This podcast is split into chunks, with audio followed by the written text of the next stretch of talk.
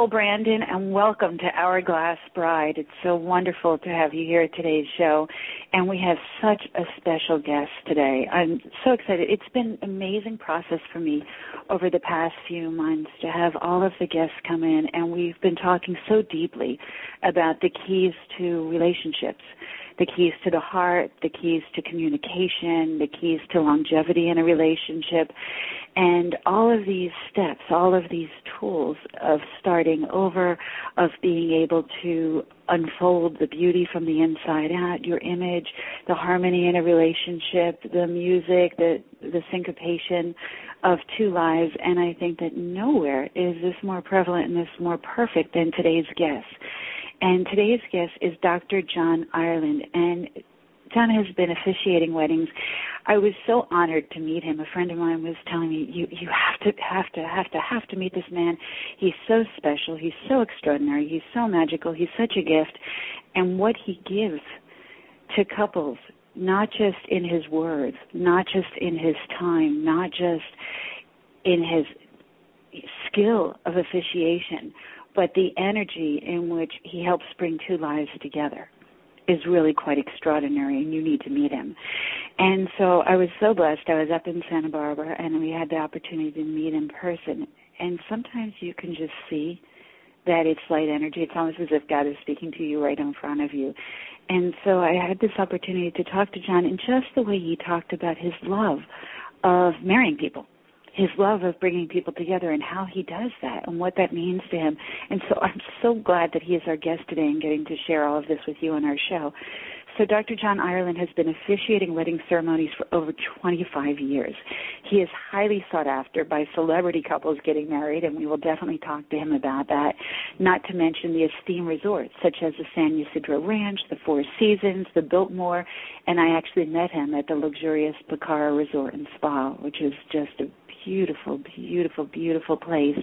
And energetically, you can just see there's a love of nature, of the trees, of the gardens, of the grass, of the care they take with each item, and especially of the people. And some people I know find it really interesting that he has officiated weddings and vow renewals for major celebrities and iconic stars such as um, rock star Gene Simmons, actress T- Tiffany Thiessen, uh, comedian Jeff Dunham, and singer Fergie from the Black Eyed Peas, as well as so many others. And when you think about that list, and we're going to talk to him about some of the celebrities that he's officiated, you think about what different energy these people are such different people. I mean, some are in rock and roll and some are very conservative. And so, how do you go from the gamut of one personality type and one sort of expression of love to another expression of love? And he has been able to actually blend through almost like the waves and the sands of time through each and every one of these, you know, periods and moments and um, renewals and ceremonies, and I just think that's absolutely fascinating. Uh, Dr. Jon himself, he's been married to his wife for over 30 years, so he certainly knows about marriage, and so we can ask him about the secrets to longevity and to a happy life. He has been a team leader and a teaching pastor at the Ocean Hills Church in Santa Barbara, California since 1998. And I love, we always ask our guests to tell us something about themselves. And for fun, he loves his Americana coffee, which I think is so great. It makes him so real. And he loves reading things about leadership and, of course, friendship and most certainly he's an expert in love. But one of the facts that I've found absolutely mind boggling, especially when you think about a minister or somebody who's an ordained minister who officiates weddings and stands in front of you and, and literally is the person that binds and ties your love together. And then you ask something special, something extraordinary, something he likes to do for fun. And in September, he completed the Alcatraz swim with his sister the Alcatraz swim. That's one of the most extraordinary things I've ever heard of and ever read. And in January, he climbed the Mount Kilimanjaro, and not only himself, he did it with his sister and with his 75 year old dad. So that is so much positive energy and so much support and so much love and so much light and so much everything wonderful that we are so honored and so blessed and so magically gifted to have today's guest, Dr. Jon Ireland. So, Jon, welcome to the show. Well, thank you so much. It's so fun to be here. My tank's already filled up just listening to you. Thank I you mean, so much. For... No, what an extraordinary life. And like when I was sharing when I met you, there is an effervescent energy that exudes from you that it's not that this is something that you do is officiate weddings, but there is a divine calling in you and there is a joyousness. There's this effervescent, bubbly, you know, almost infectious joy and laughter and love and beauty and glory of the fact that you were able to bring people together in such a special way. And i think that's what i was so drawn to is your love for doing this. And so how did you begin? Did you know that you wanted to marry people or, or what, how did, what was the beginning point? Yeah that's a great question. You know I, I kind of have fallen into the wedding thing in a sense here in Santa Barbara. I mean, it, it of course is such a uh, magical and special place to, uh, you know, couples are coming from all over to get married here. But I've been in town. My wife and I have been here for 28 years, and so as a young minister, of course, you know, and young married, I'm I'm kind of learning the ropes and uh getting a few opportunities to you know through my my work to get to officiate weddings but then just you know as you get more experience and you do more counseling with couples and you become i think just more passionate about the gift of marriage and how important it is for creating just a, a rock solid foundation and not just a you know oh, I'm stuck in marriage but man I'm thriving in marriage. I mean who doesn't want to have a, a relationship that most important one that where you have this sense of okay yeah we got to work at it but also we are enjoying each other and treasuring what we have and feeding it and and so I think I'm just a huge fan of marriage, partly because I I love my wife so much and she's been such a gift to me and our marriage hasn't been perfect. We've had to work at it, but that's all part of the part of what you sign up for, I think, you know. And so, do you have? We always love to ask couples that have been married over 25 years. And my parents just had their 50th wedding anniversary, which was so special. And um, do you have a secret or a tip for longevity in a marriage? Oh, that's so good. I'm glad you asked that. Because I love to ask that. One of the things I love to ask is I love to ask couples when I go to weddings, I love to ask the parents or the grandparents their kind of secret sauce.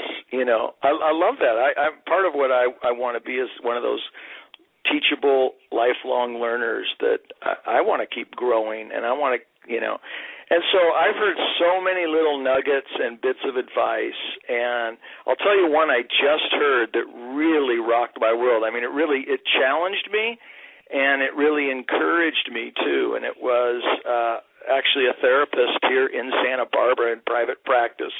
We were just uh, having dinner together with some friends, and and he said that his in-laws have been married for over 60 years, and he said I asked them what why why do you guys think you you guys actually think you have the best marriage on the planet? You know, why why is that? And uh both of them had the same answer. And you know, his father-in-law said, "What's most important to her, I have made most important to me." And she said the same thing. What is important to him, I've chosen to make that important to me and I was really challenged by that, but also encouraged. That's part of the dance of marriage is learning to uh, to kind of dance together in a way that I'm saying, you know, my wife Natalie, there are things that really aren't important to me, but they're important to her, and so part of the way I, I choose to love her is to become interested in the things that she's an uh, an educator and uh, so passionate about it, and so entering her world, helping her see her dreams come true. Supporting those that's part of what makes our our marriage rich. And, and vice versa. She has been so interested in what I'm doing all these years and supporting me. I think that's a huge piece of the puzzle is is being interested and staying interested in each other's lives. It feeds gives you lots to talk about as well. That's great. It's interesting that you say that. Last night I went to see Yakov Smirnoff the comedian and do his uh-huh. show and it's all on relationships and love and it's hysterical and heartwarming and I laughed and I cried and I cried and I laughed but basically that's what he was saying about making something important you know giving and receiving and but what's important to somebody else and so I love that concept and I love that you can share that and you have that epiphany and that awareness in yourself and in other people. I think it's just beautiful and I know that you have a child and even to pass that on to your child. What a great example yeah. of a relationship to be able to do that. And then, you know, when I think about in talking to you, I remember that you had talked about grace and acceptance and that you were saying that you talk about grace and acceptance at every wedding ceremony and I love those words. One of the things that we've done for months now is that at every show I ask people their definition of what is a vow, what is marriage, what is harmony. And the words I think are so important and they're so rich. And I love these words, grace and acceptance. And so, why were you so drawn to them? Why do you share them, and what do they mean to you? Yeah. Well, I think for me, in working with couples for all these years, I think one of the biggest mistakes that we make, and I include me in the we because uh, I, I'm I'm still growing and learning, but is I think the mistake that we make is we get married and then we think it's our job to quote fix or change our partner. It's like we have a wonderful plan for their life. and it when when couples enter a marriage relationship with kind of this hidden agenda that I'm going to change him, I'm going to fix her.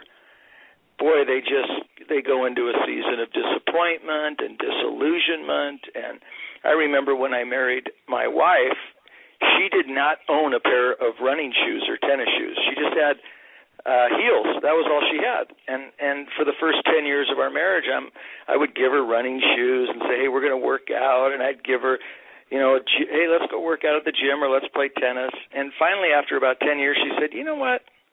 You don't really accept me. She goes you want me to be an athlete. I'm not an athlete. You want me to sweat. I hate sweating. It's gross. You know she's saying these things.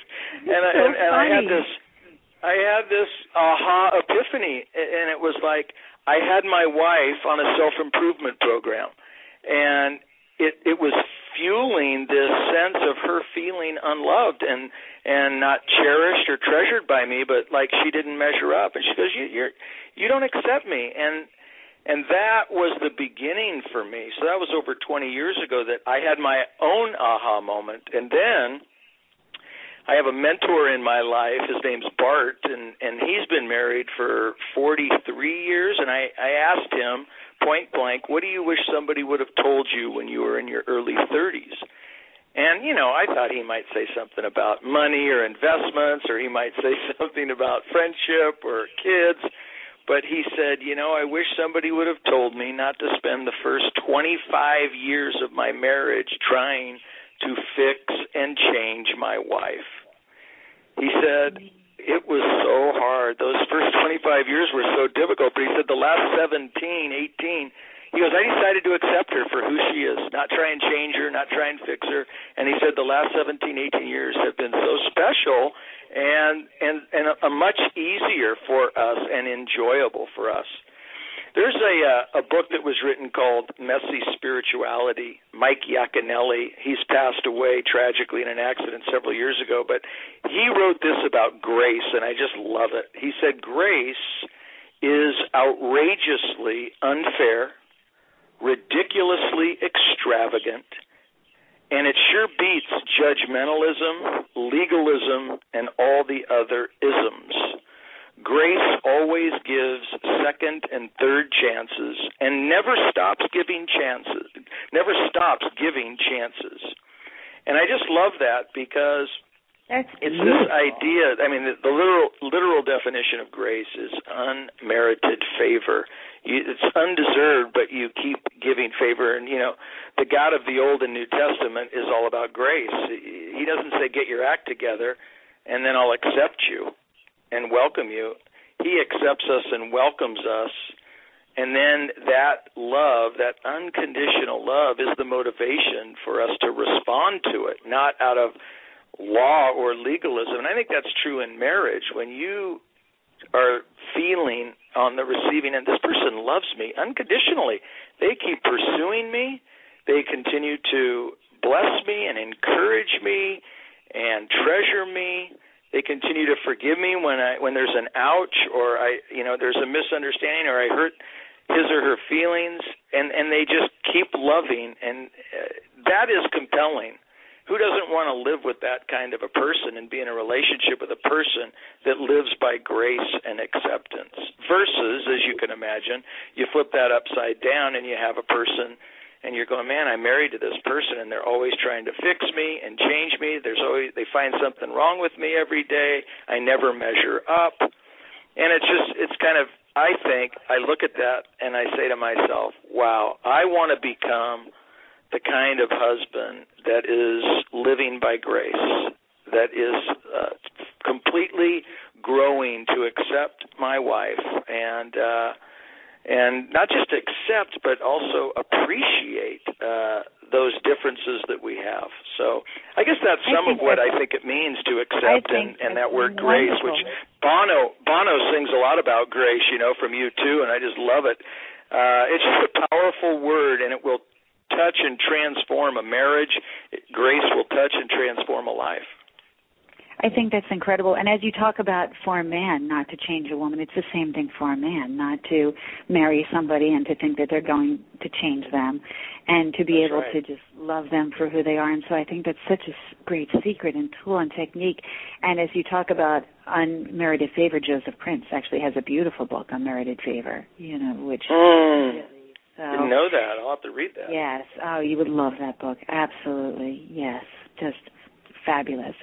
And so I love that idea and and truly grace and acceptance I think are such beautiful words and if it's okay with you I would love to put that definition and that quote on the website because I think for yeah. you know listeners of this show that's just it's so perfect and it's so beautiful and it penetrates the heart at such a deep level. So I really do love that. And oh, cool. and then I Yes, and then I need to ask you as I look at this list of celebrities on your bio. This is yeah. Crazy wonderful. So, how did you start marrying and remarrying celebrities, and what a gamut from Gene Simmons to Fergie to I mean to comedians, right. actors. So, I mean, energetically, that's uh, you know the rocket ships and the stars, and it's the calm seas. And so, how did you get into that? And is it fun? And is it difficult to deal with the personalities and share some yeah. of them. So so yeah, so, great so question. You know, I think for me, and you've heard this, but you know, first of all, every wedding I do, you know, is special. It really is. I think I feel, you know, undoubtedly you feel a little more pressure when you're dealing with a high profile person. You you don't want to screw up anybody's wedding, you know. I I say you don't want to fumble uh and so you take it seriously. And and I think again my job I say this over and over again my job is to serve people.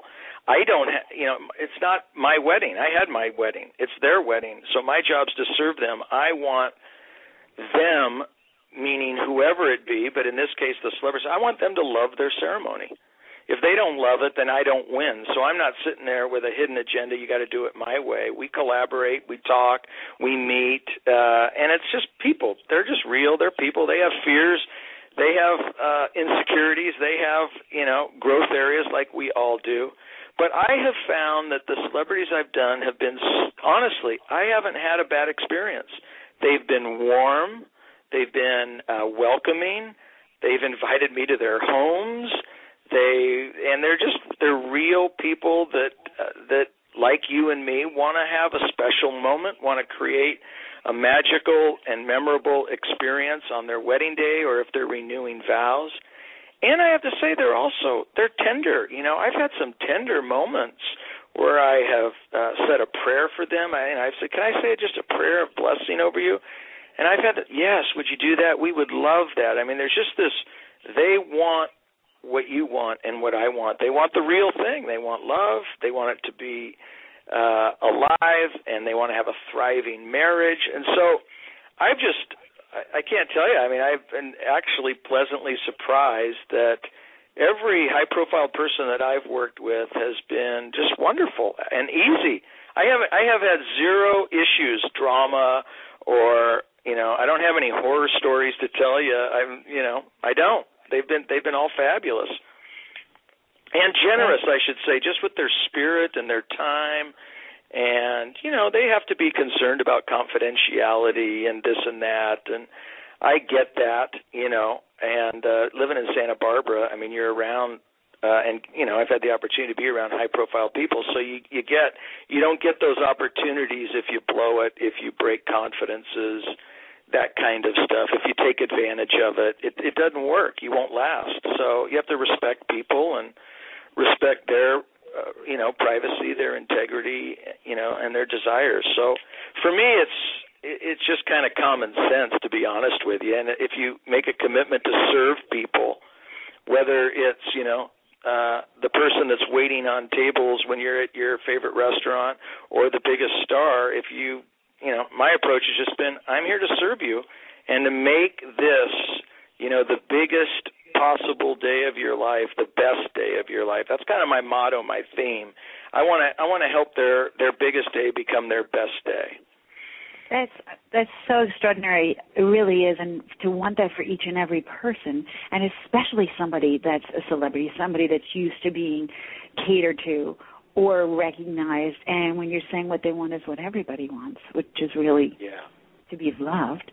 And I just think that that's such a beautiful concept. And if we all look into our hearts and say that's what we all really want is to be loved, and then so I have a question with that. Actually, I have a couple questions with that. Yeah. But one is. um something that we hadn't talked about before, but on vows. I yeah. know that very often, especially at celebrity weddings, because there are a lot of writers and there are a lot of producers and there are a lot of actors, that people will want to write their own vows. Yeah. And we're bringing David Corey on, who's teaching the women to write their vows and to be in their their voice and in their power.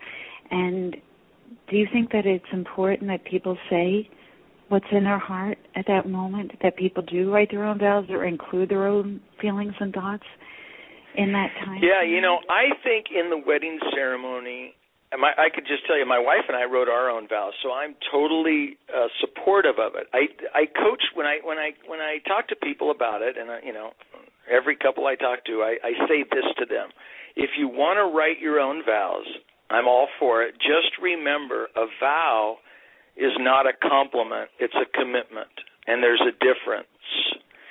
There's a place in the ceremony to do the compliment, to do some words of what I, what I love about you and why I'm so crazy about you and why I can't wait to to spend the rest of my life with you. And let me tell you, I usually do that before the wedding rings. You know, before they give the rings, they share some personal words or they they write each other a, a small love letter and they share those complimentary things. But I think a vow is a promise. Eh, it's a commitment. And I made the mistake 20 years ago not having this conversation with a young couple and the groom got up there and his wedding vow was just kind of you know saying to his bride you're so sexy and you're so pretty and you make me laugh and I'm the luckiest guy in the world. And and I was kind of standing there going that's great. However you haven't you're not in. I mean you're just saying what she's doing for you. What are you doing? That's what a vow is is your commitment and uh your promise to do what and I, and I think that's what's important when you're writing your vows. Look at other vows. Look at you know there's so many uh, variables. You can take traditional vows and you can modify them. You can talk to friends, family, others who've written their vows, and and learned from other people. And because I've done that, I see some vows that people have written, and um, and they are they're extraordinary. They're creative. They're funny. They're witty, but they're also profound and they're deeply meaningful and they're saying and promising something very substantive and significant. And I think that's where the power is in the vow. I mean, to just get up and be kind of trite and to be kind of, you know, funny, I think there's another time and a place for that, not in that moment when you're exchanging a vow. But that and that's my opinion. I heard it was interesting. I was at a wedding, and they one of the vows uh, started with "I love you and I like you," and it's my promise to fill my own cup and to be mm. responsible for my own happiness. Mm-hmm. So when you come home, I am here for you. You know, rich and full, and you know, participant in this and whatever. And it when yeah. you know when you when you hear all these things, and when you were talking about writing love letters to one another, and that they exchanged love letters, I actually saw a beautiful ceremony less than a year ago, where they wrote each other a love letter on why they were marrying the other person and mm. what that other person did to them and their choice and they wrote it the night before they got married and then when during the ceremony they took those letters and those letters were sealed in a box along with a very nice bottle of wine and they had a hammer and nails and they sealed the box and the box was dated 10 years from the wedding date and even mm. though they wrote those letters that morning they were to read each other's letters on their 10 year anniversary to know why on that day they chose to marry each other that's powerful. That's such. And I I'm stealing that was idea. That's good. Beautiful. That's good I right thought that was just really, really beautiful. But I love that. And then you know, it, the, vows. I think I love when you're saying that it's not a compliment; it's a commitment. And that's probably the best description of a vow that I've heard. So thank you for that. And I think that that's really powerful. Yeah. And I'm sure that so many listeners are going to use that and be able to utilize that as they're creating their vows. Yeah, and just to be clear, I'm not opposed to the compliment in the ceremony. I think there's a place for that. It's just not to exclude the the substance of the vow, you know, that I think is it's about character and it's about integrity and it's about when we get married, that's you know, I think what we're looking for is the core of this person and are they are they trustworthy whatever they promise can i count on them to you know stand up to their word you know because that's in in a long marriage uh that's you know the older i get the more i actually uh, I, I do like the traditional vows because I can tell you honestly, even for me, I'm I'm celebrating 30 years now uh, this summer, and you know that for better for worse for richer for poorer in sickness and in health. I i have days where i where i have said to myself oh this must be the for worse part that i signed up for on my wedding day. And oh this is the you know sickness part and and this is the poorer part or i mean you go through those words and you go yeah i signed up for it. And the, the better part comes and when you're in the sweet spot of of marriage and and it's effortless and you're going this is so good. And then you go through hard times and you go oh i signed up for this part too and that's part of what makes our life and marriage so rich you know to work through those all those times and enjoy them I love that. You know, the other day I was having a terrible day. If you could have terrible days, I was having a terrible day. The Time Warner service was off in my house, and there were something happened in the neighborhood, so the house phone didn't work and the computers didn't work, and also the cell towers were affected. And so we couldn't even, you know, every time you would call Time Warner or Verizon, we kept getting knocked off.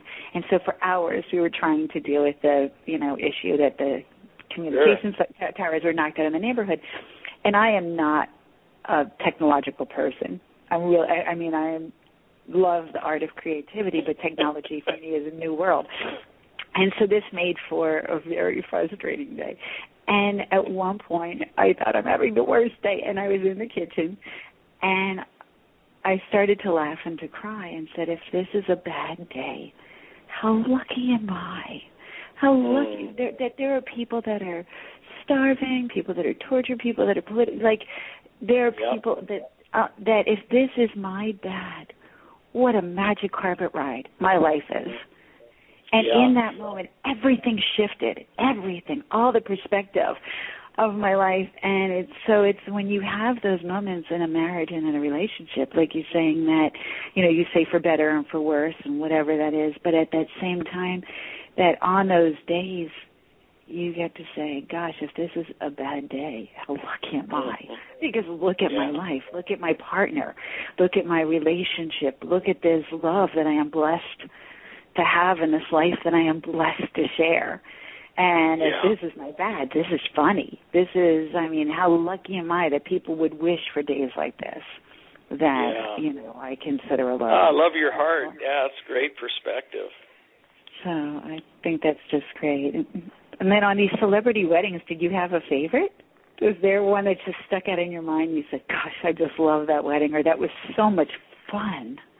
Well, you know what? I mean, they were all so, in some ways, different. I mean, the Gene Simmons uh wedding was at the Beverly Hills Hotel. I mean, there were a gazillion cameras because they were filming for his TV show, and it was it was a huge production, and it was yeah, I mean, it was larger than life. But then, you know, Tiffany Thiessen and Brady, you know, they have become such dear friends and have been at our home, and we've spent Christmas Eves and you know I've I've dedicated and blessed their baby Harper. We and, and so that you know that wedding was so sweet, but part of it was because we developed a really a rich rich friendship. You know, my time with Fergie and Josh was more it was a renewal of vows out at Bacara and it was just the two of them and me and there was some security, you know, around the perimeter, but you know, I had about oh 30 minutes with just the three of us and I really it was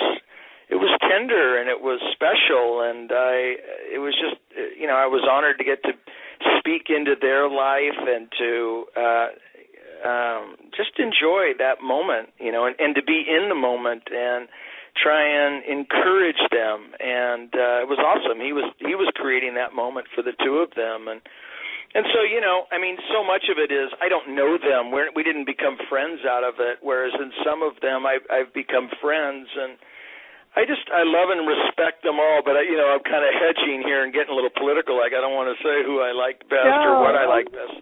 You know. Okay, so without were, saying any names, like this person or that person, was there no. a wedding that was, you know, on a cliff, or was the wedding in a cave, or was there something that you said this is so interesting that they would choose to do a wedding here and in this way, and that it became fun or inspirational for you in the process? Yeah, you know, um I don't mind saying where they were. I mean, you know, uh Fergie, we we were out on the cliff uh, out at Bacara. That's where that happened. Jeff Dunham, the comedian, you know, we were up at the Sunstone Villa, and it was magical up there. Um, and Tiffany and Brady, we were at a private estate in Montecito. Um, I'll tell you one of the cool things that I loved um, is in and I don't know what it is, but um in Gene Simmons' wedding ring there was inscribed in that just a special little secret, you know, from his bride and uh I thought that was really a cool idea and she, and she gave it to him. She says, "I had something inscribed in there for your eyes only." And I thought that that's again a creative touch, a little insider secret just between the two of them and uh you know, and he married, of course, you know, Shannon Tweed, and so Shannon's. um I just thought that was sweet. I thought, you know, that's a cool kind of extra thing, special little nuance or little flavor to add, and I thought that was was very very cool the way that that, that she did that as a surprise. I thought that was fun. I, that's that's actually something I may use someday. So that, thank you for that tip. That's really quite yeah special. I'm always, I you know, that's that. the thing that's so fun for me is I'm always kind of taking notes about the little, and it's the little things that make a big difference. You know, it's really true. It's just a little nuance here or there, a little accent, a little flavor, and uh, it, I'm always looking for ways to to make something a little, you know, a, a wedding even more special, or just a little something that adds to the uniqueness of it. So. It's funny because I remember that in talking to you, you were saying that you love the phrase "small things" often. So you're talking about these little things, and so mm-hmm. how does that translate in, into the inscription in a ring saying "for your, you know, for your eyes only"? There's something in there, and, and a small thing that made a difference, like the love letters that you're going to read ten years later. What small things often enrich relationships? Yeah, great. You know, I I'm stealing that phrase from a researcher author who was who was featured in the book Blink by Malcolm Gladwell. His name's John Gottman, and you know, very well known uh, writer and researcher on marriage and love. And in fact, my wife and I did a Gottman weekend that uh, just to enrich our own marriage that was really life giving for us and helped give us some tools uh you know after i think we did it after our 20th wedding anniversary or something and it was just you know it was just a, a fresh gust of wind in our sails. But but gottman john gottman's the one who who i you know took that phrase from and he said you know that that marriages that are that are thriving over the long haul that that couples tend to put into practice those three words small things often. And i've seen it and experienced it even in my own life but in so many areas, just like you said. I mean, a small thing like an inscription in a wedding ring, or like the the gift of the love letters and the wine. And I think in the day to day stuff, it can be small things often around affection. It can be really just good night kisses. It can be a little foot massage. It can be small things often around acts of service, taking out the trash, uh, making the bed, emptying the dishwasher feeding the dog. I mean, there's so many little things that picking up your clothes, taking off your shoes before you walk in the house, whatever, however your relationship works, you know, or you know those agreements, and um, the little compliments, a little card when when I go on a road trip, uh, and my wife puts a little note in in my suitcase. I mean, it's just like you just made my day, or my daughter sends me a text, Daddy. I mean, just the word "daddy" you know makes my heart melt from my 19 year old daughter and just daddy you know i miss you or daddy can we go grab a coffee together? Uh just initiating those little things little acts of love little initiation of relationship i think make a huge difference. And and i think relationships suffer if we if we just think that the relate you know a great marriage is just going to happen by accident. It doesn't it is the kind of sum result of a lot of these small things often and uh and so I've kind of embraced that as one of the mottos of the kind of husband and father I want to be. I want to keep doing the small things that make a big difference, uh, and I want to do them often. You know, without measuring, without comparing, without keeping score. I mean, you know, love is about giving. It's about just that self giving and giving and giving. And I have a friend who we tease about this, but um, you know, he said when he got married, the best advice he received was to make a commitment to outserve his bride, his wife, without mm. keeping score, without measuring. To outserve. It's almost like imagine if you we're almost in a competition with the person you're married to without allowing it to get you know weird. But but just saying i'm going to outserve her. I'm going to outserve him. And uh and i'm not going to compare. I'm not going to measure. And it's the small things you know. I'm going to you know and i can't tell you how my wife is so great at this. I mean she's inspired me. Without even asking she does things that she knows will cause me to feel loved and she's kind of become a student over the years of my life and she goes i know jon feels loved when you know i do this i do that you know all these kind of little things. And every person's different. That's part of our job when we're married is i need to become an you know i need to get my phd in in studying my wife and figuring out what is it that makes her tick when does she most feel loved when is our marriage at its best what is it that I'm doing that that uh, causes her to feel like her tank is filled? What do I need to do to be a life-giving partner for her? And again, it's the small things often that make That's, a big difference. I love that you're saying that. A friend of mine, a very, very good friend of mine, is Dr. John Gray, who did the Men Are From Mars, Women Are From Venus.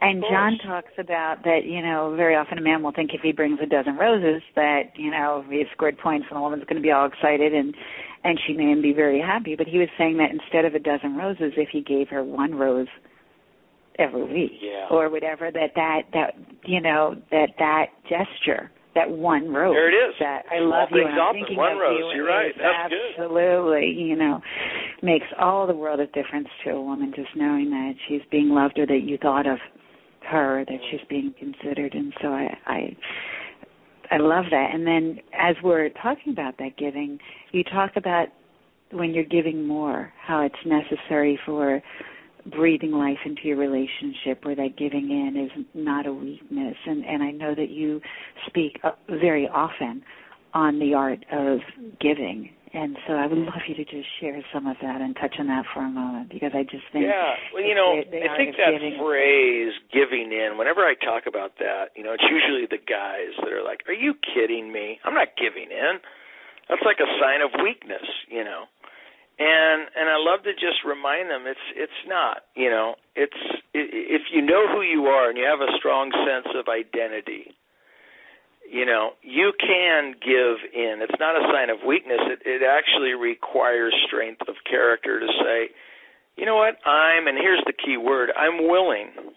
It's really embracing a spirit of willingness I believe giving in and so, what does that mean? It means I am willing to do whatever it takes so that we win, so that our marriage wins.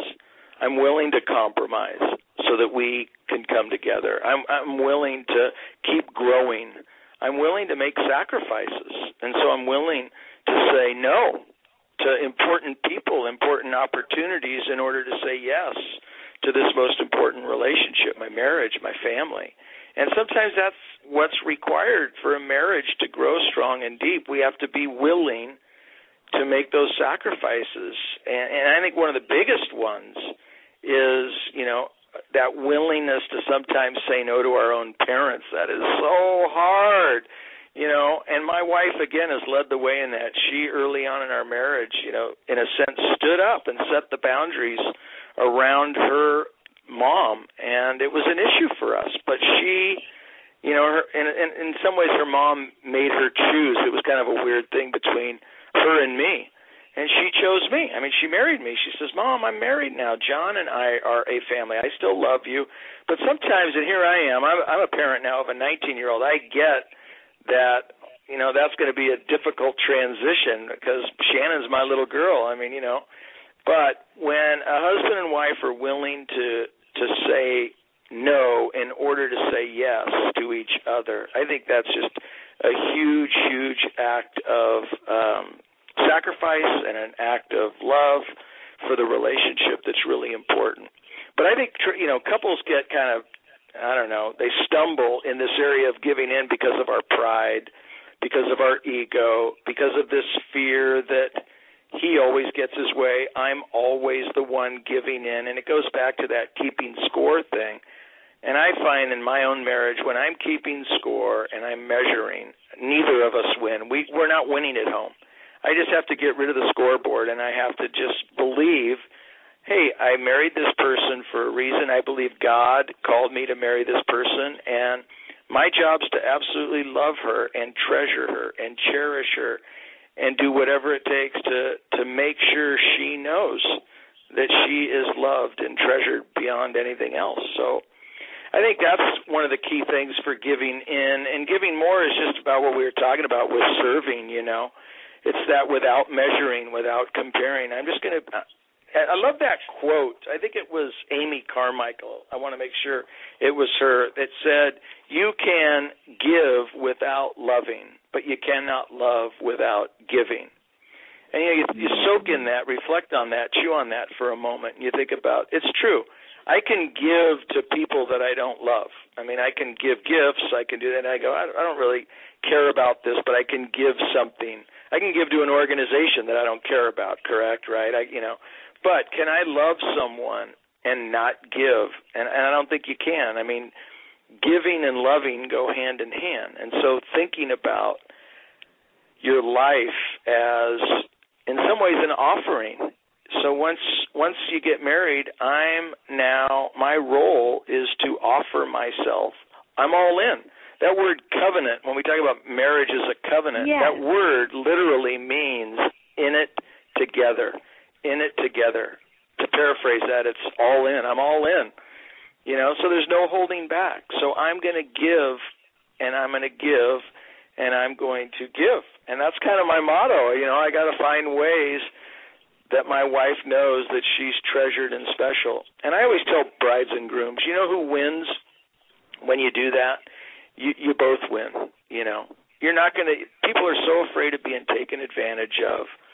And oh my gosh, you know, if I'm the one who gives in, I'm going to be That's why we we have to marry people of character. Think about, you know, if you're a single person today listening to the show, before you get married, you that's the character issue.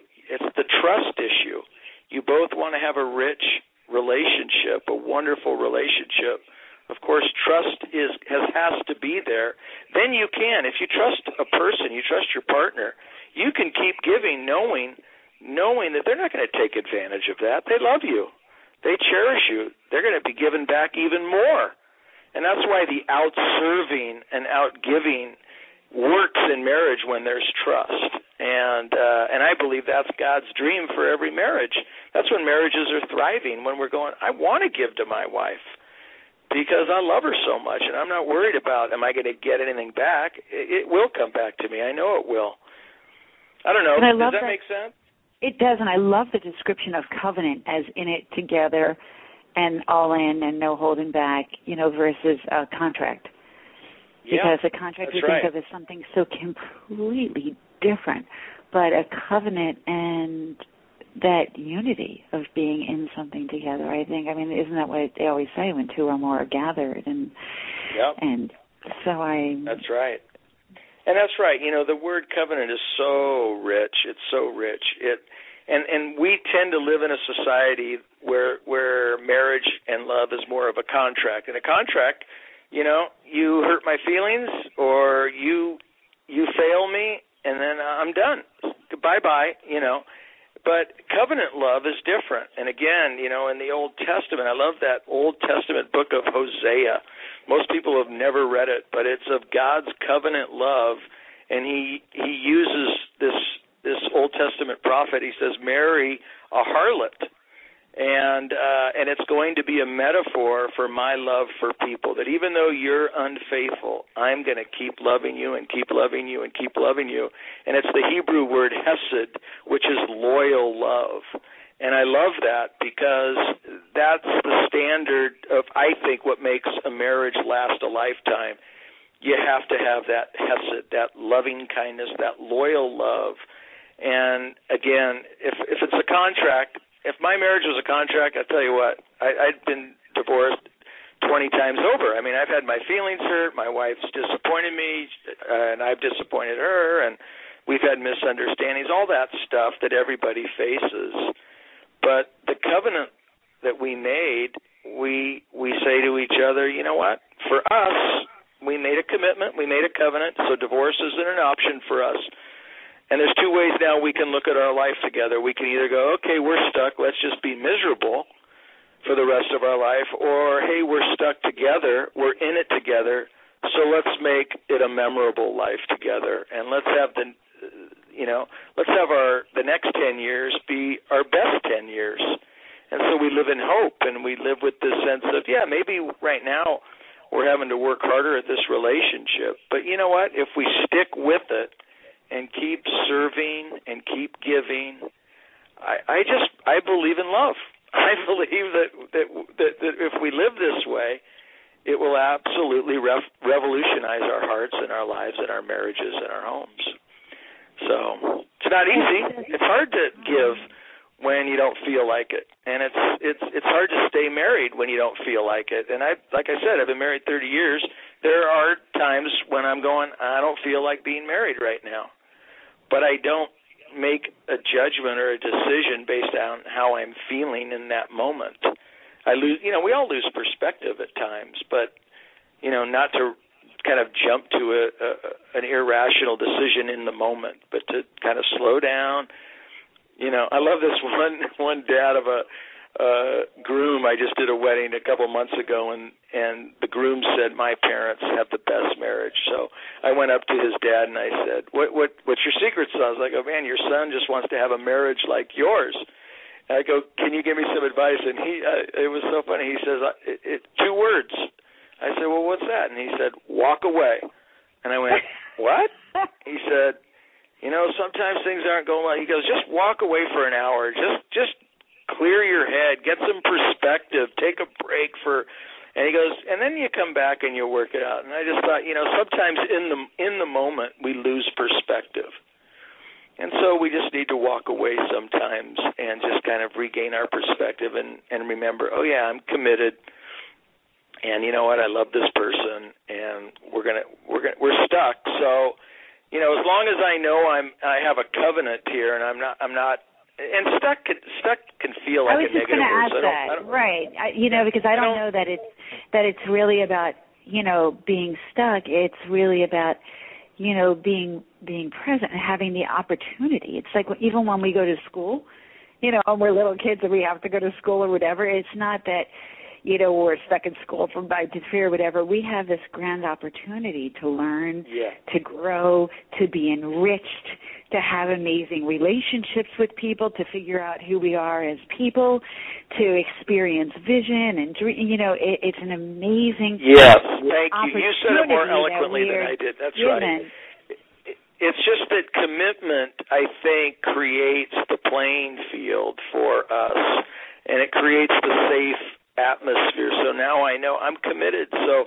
I want to have a great life. Let's let's be in it together. Let's be all in and we're going to work it out. So now I feel safe because nobody's walking. We're going to work this out together. We're in it together. And I think that's that's the plus side, the positive side of commitment. You're right.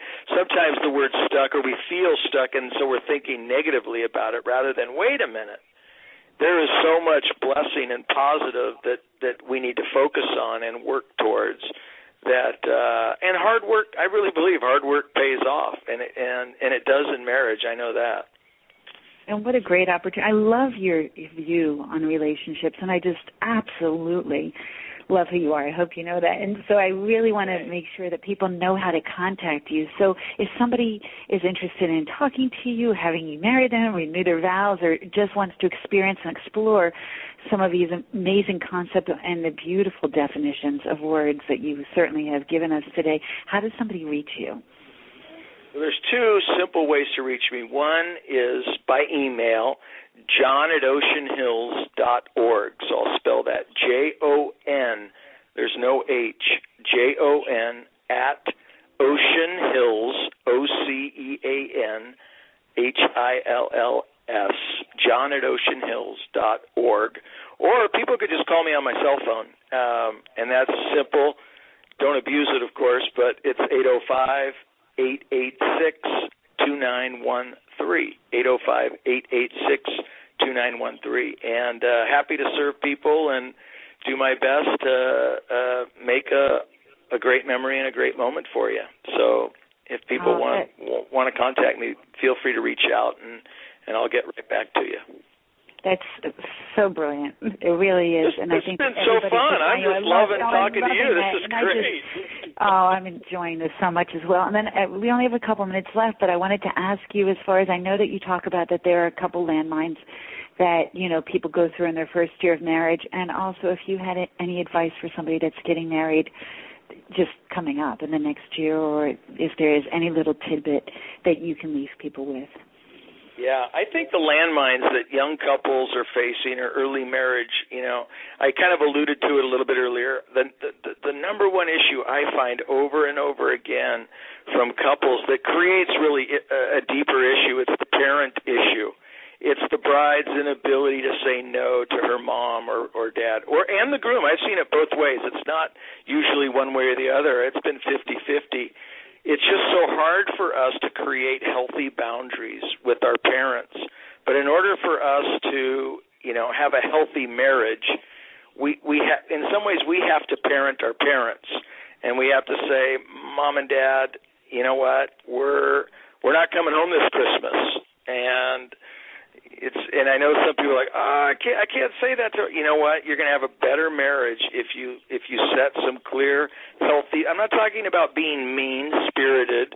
I'm just talking about being clear and being in charge of your own marriage and protecting it and preserving, you know, those healthy boundaries and uh, I think that's a huge landmine. I think another one is just again, and Gottman deals with it, but it's it's the conflict stuff, how we deal with conflict, and we have to learn healthy ways to deal with the disagreements, the misunderstandings, and when we get into attacking the person and being, you know, using contempt and and being disrespectful, that's when couples get in deep trouble, according to Gottman and all his research. And so, if you if you're not handling conflict in a healthy way, I would say get some help on that, and don't be ashamed of that.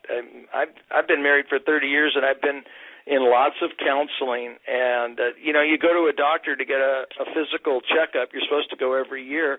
I tell couples go get a marriage checkup every year. My wife and I did that for 20 years. Just, hey, we don't think there's anything wrong, but we just want you to poke around our relationship and see if there is. That could be one of the most That's one of the fabulous. best. I've never heard of that before. A marriage yeah. checkup. Marriage check rather than wait till you're in trouble.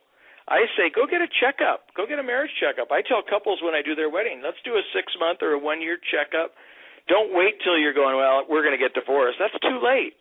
Just go every year and say, hey, poke around our marriage. I can tell you, my wife and I, there were some years in the therapist office where we sat there and we and, and he said, man, you guys are doing great. And then there were other years we went in and we thought we were doing great, and then he started asking us some questions, and he said, I'd like to see you next week. and we said, I guess we got some things to work on but it was great and i think it's an investment in your marriage. You get to know each other better and you're getting tools. That's what you're receiving is are some tools and some perspective that help you to grow a healthy marriage which is what we all want. And you know any advice i would give for those that are getting married in the next year i have one of my best friends has a phrase that i've embraced and and, and i think it applies to people getting married. And i really hear me out. But but the phrase is buy the best and cry once. And, and and what that means is there are people that try and cut corners in life. And I did this. I bought a car and I didn't like the color, but it was cheaper. But every time I got in my car, it was like I cried because inside because I didn't really get what I wanted versus if I would have just spent a little bit more money and got what I really wanted, I would and, and I would cry when I when I paid for it at that moment. But then every time I got in the car, I enjoyed it. I think whether it be hiring a wedding planner or a photographer or wherever you're going, you know, within your budget, you got to work within your budget, but find out what issues most important to you. And then I say buy the best and cry once and then you'll you'll just you'll savor it, you'll enjoy it for years to come rather than crying every time you think about your wedding and you go, oh, we cut corners on the minister, and right. and he totally totally created the cringe factor for everybody. Uh-huh. he fumbled at our ceremony, or we cut love, corners I'm on. Sorry. Sorry for jumping in because we just have That's just okay. a you know a couple minutes left, but I I think that that's a beautiful you know concept and really being able to communicate differently and being able to make different choices. And I want people to learn more about you and find you so, you know, please come back again. But thank you so much today for your time and your beautiful words of wisdom. And oh, you're so sweet. I appreciate the honor opportunity. and such a blessing having you with us today. So Thank you so much. so thank you so much, Jon. And you know, for everybody, I just what a gift, what a blessing to be able to find you, and to really to be able to journey on that path with you and to step into your life. So thank you. Thank you. All It's been a privilege to be part of your show, and I look forward to getting to know you even better. Thank you. The same here. Thank you so much for joining us today. All right. Take care.